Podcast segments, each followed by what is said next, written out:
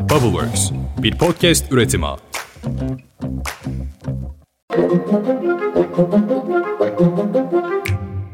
Günaydın. Bugün 19 Temmuz 2023. Ben Özlem Gürses. Bubbleworks Medya ile birlikte hazırladığımız 5 dakikada dünya gündemine hepiniz hoş geldiniz. Bu sabah güzelim Ege'den, Burhaniye'den sesleniyorum size.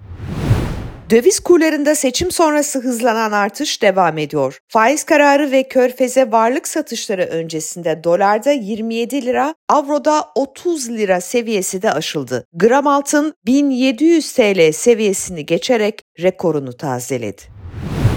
Evet belki siz de benim gibi dolarla maaş almıyorsunuz ama bu artış hepimizi ilgilendiriyor malum. Zira tamamen yurt dışından dövizle satın alınan ham maddelere bağımlı bir ekonomik modeldeyiz. Döviz artınca enerji, enerji artınca gıda, gıda artınca geçim sıkıntısı artıyor. En büyük sıkıntılardan biri de belediyelerdi malumunuz. Özellikle büyükşehir belediyeleri. Hatırlayın Eskişehir Belediye Başkanı Yılmaz Büyükerşen uyarmıştı. Böyle giderse toplu taşıma zam yapmak zorundayız. Belediye bütçeleri delik deşik olmuş vaziyette demişti. İşte ilk zam geldi. Ankara'da toplu ulaşıma %57 oranında zam yapıldı. Böylece tam bilet 9,5 liradan 15 liraya, indirimli bilet 4 liradan 7,5 liraya yükseldi. Kocaeli'nde de ekmek zamlandı. Bugünden itibaren geçerli olan yeni fiyatlara göre 210 gram ekmek 5 liradan 7,5 liraya çıktı. 100 gram simidin fiyatı da 10 lira oldu. Bu arada Adana'da da ekmeğe %50 zam geldi. O da yarından itibaren uygulanacak ve ekmek Adana'da 7,5 lira olacak.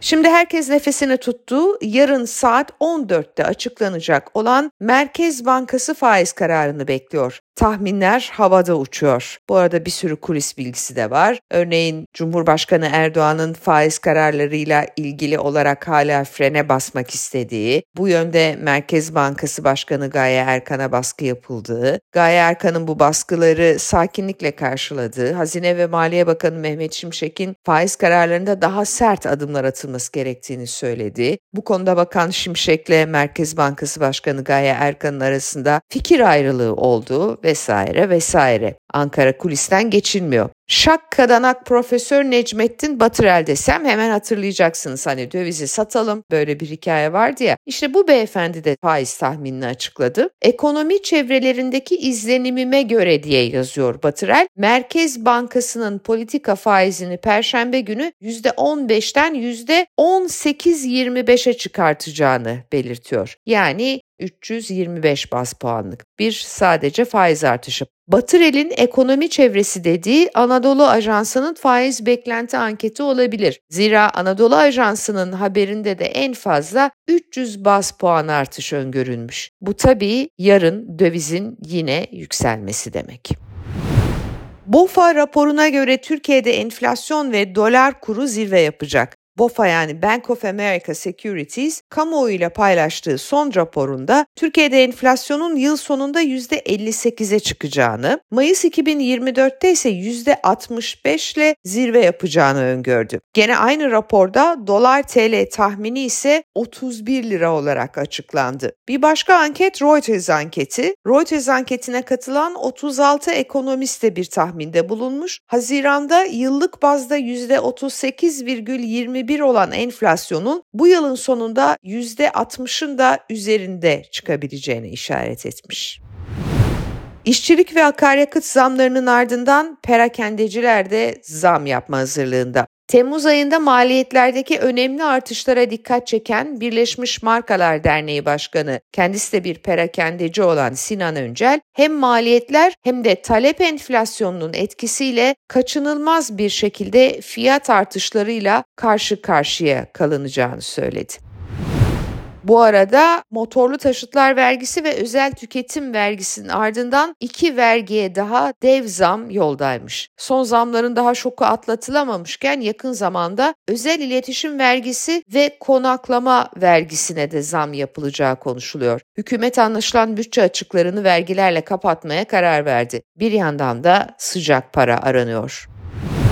Cumhurbaşkanı Recep Tayyip Erdoğan resmi ziyarette bulunduğu Katar'ın başkenti Doha'da Katar Emiri Şeyh Temim bin Hamed El Sani ile görüştü. Erdoğan El Sani'ye Türkiye'nin ilk yerli otomobili TOG'u hediye etti. Suudi Arabistan'da da yine aynı şekilde Prens bin Selman'a beyaz renkli bir TOG verilmişti. AK Partili Cumhurbaşkanı Erdoğan'ın Suudi Arabistan ziyaretine hiç alakam yok tanımıyorum bile dediği, CHP lideri Kemal Kılıçdaroğlu'nun da terörist yetiştiren bir kurum olduğunu söylediği Sadat'ın CEO'su Melih Tanrıverdi de katılıyor. Bu ziyaret kapsamında Türkiye ve Suudi Arabistan arasında 5 anlaşma imzalanmış. Suudi Arabistan Türkiye'den Baykar tarafından üretilen Akıncı TİHA'yı satın alacak. Baykar Genel Müdürü Haluk Bayraktar bunun Türkiye Cumhuriyeti tarihinin en büyük savunma ve havacılık ihracatı sözleşmesi olduğunu duyurdu. Bu arada AK Parti'nin yeni yatırımlar için umut bağladığı Körfez sermayesi Türkiye'den gidiyor. Körfez ülkeleri Borsa İstanbul'daki yatırımlarını azaltıyor. Son 3 yılda 10 milyar 591 milyon dolarlık Katar sermayesi Türkiye'de borsadan çıktı. 2019 yılı sonunda borsada 4. sırada yer alan Birleşik Arap Emirlikleri ise 2022 sonunda borsada yatırım yapan ilk 15 ülke arasına dahi giremedi. Hindistan'ın ev sahipliğinde yapılan ve iki gün süren G20 yani dünyanın en büyük 20 ekonomisi, Maliye Bakanları ve Merkez Bankası Başkanları toplantısı ülkelerin Ukrayna'daki savaş konusundaki görüş ayrılıkları nedeniyle bir fikir birliğine varılamadan sona erdi. Zirvenin ardından nihai bir bildiri yerine bir sonuç belgesi ve G20 başkanlığının özeti yayımlandı. TL1 TV Genel Yayın Yönetmeni gazeteci Merdan Yanardağ'ın bir günde yayımlanan bir yazısı sebebiyle Cumhurbaşkanına hakaret suçundan yargılandığı davada mütalaa dün açıklandı. Savcı Merdan Yanardağ hakkında 8 yıl 2 aya kadar hapis cezası talep etti. Irak Kürdistan Bölgesel Yönetimi Başkanı Neçirvan Barzani, başkent Bakü'de Azerbaycan Devlet Başkanı Aliyev'le görüştü. Haydar Aliyev Uluslararası Havalimanı'na Kürdistan, Irak ve Azerbaycan bayrakları yan yana asıldı. Eski Cumhurbaşkanı yardımcımız şimdiki Türkiye Büyük Millet Meclisi Dışişleri Komisyonu Başkanı Fuat Oktay da beraberindeki komisyon üyesi milletvekilleriyle birlikte Azerbaycan'ın başkenti Bakü'de bulunuyor. Bir tesadüf mü? Sanmıyorum çünkü Türkiye'de düzenlenen Cumhurbaşkanlığı kutlama töreninde de külliyede gerçekleşen yine Irak Kürdistan Bölgesel Yönetimi Başkanı Neçirvan Barzani, yine Haydar Aliyev, yine Fuat Oktay, yine Cumhurbaşkanı Erdoğan ve hatta Sinan Oğan yan yana fotoğraf vermişlerdi.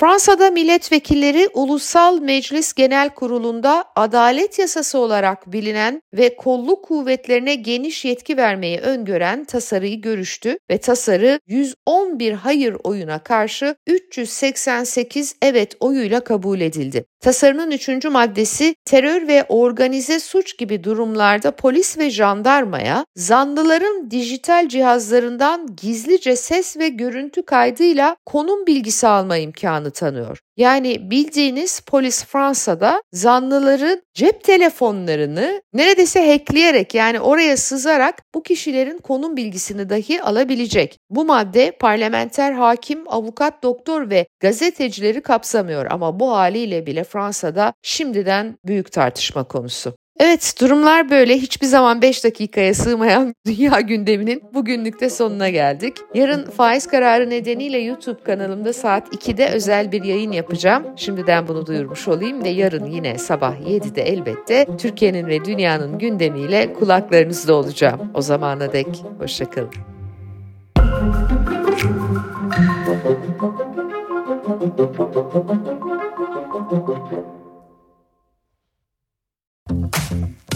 Bubbleworks, bir podcast üretimi.